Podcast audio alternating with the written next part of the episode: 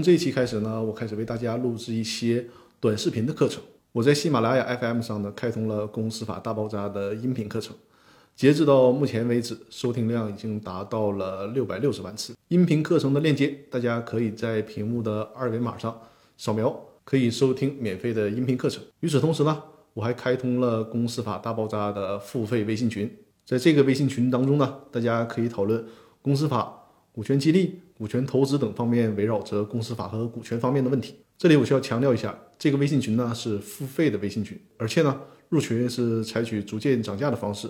目前的费用呢大概是两千多元。大家如果对这个微信群有兴趣，也可以扫描屏幕上的二维码来看一下这个微信群详细的公告说明。我和我的团队在这个微信群当中呢，为大家分享公司股权方面的问题。这种互动的模式呢是非常接地气的。而且群里面还有很多的工商、税务等方面的专家，大家就群会员提出的问题可以展开讨论。所以说呢，通常会比较有效的解决大家在实务当中遇到的问题。在这个群当中啊，经常有会员呢提出一些有针对性的，或者说呢，很多会员就某一个问题经常的提问，那就说明这个问题在现实当中是比较突出的。于是呢，我产生了这个想法，就是针对公司法大爆炸微信群里面经常提到的一些比较重要的。或者说，在现实当中发生比较多的问题，我通过短视频的方式和大家做一个进一步的讲解。因为喜马拉雅 FM 这种音频的分享方式，有一些问题呢，可能需要我们通过动画的方式，通过图解的方式和大家做一个讲解。这种往往是音频的方式所无法满足的，所以说呢，我针对这个问题做出了视频课程。在这个视频课程当中，如果我们有需要图片展示，或者是需要做一些图号表格的方式呢，那么通过视频这种呈现方式，可能会更便于大家去化解这种现实当中比较复杂的问题。那这一期呢，我就拿出一个在我们公司法大爆炸微信群里面近期被反复提到的一个问题，这个问题就显得比较突出了。于是呢，我把这一期的问题通过视频的方式拿出来分享给大家。那现在就不需要盯着我看了，我们来看一下屏幕，看看这个具体的问题。这个问题就是呢，有人问，在一人有限公司当中，股东 A 在未实缴全部注册资本的情况下，无偿将股份转让给 B、C 两个人，在公司不能清偿债务的时候，A、B、C 谁应该承担有限责任呢？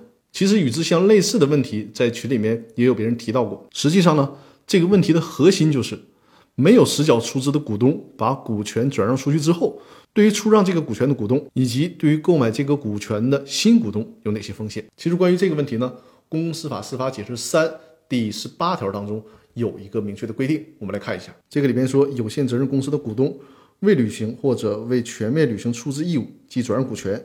受让人对此知道或者应当知道的，公司请求该股东履行出资义务，受让人对此承担连带责任的，人民法院予以支持。注意后边这句：公司债权人依照本规定第十三条第二款向该股东提起诉讼，同时请求受让人对此承担连带责任的，人民法院应当予以支持。那我们有必要看一下《公司法司法解释三》的第十三条是怎么规定的？注意这个红色字体啊。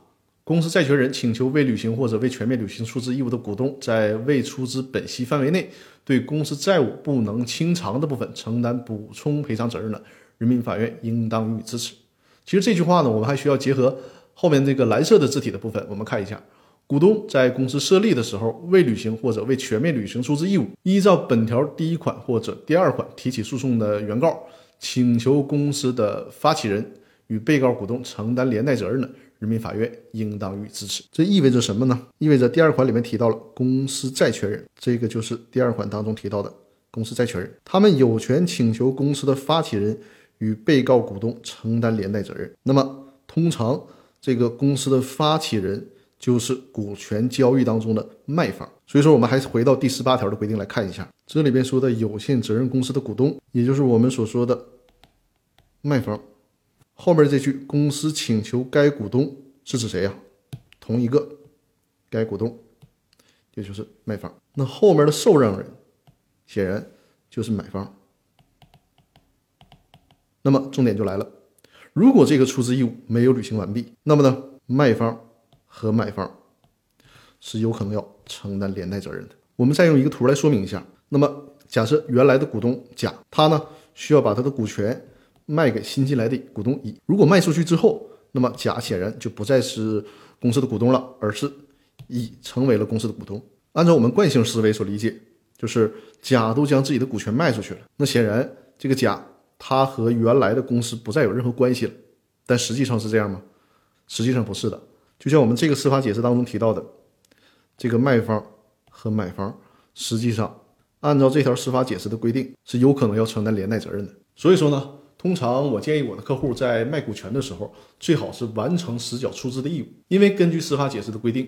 对于没有完成实缴出资义务的这种股权，在进行转让的时候，其实买方和卖方都要承担一定风险。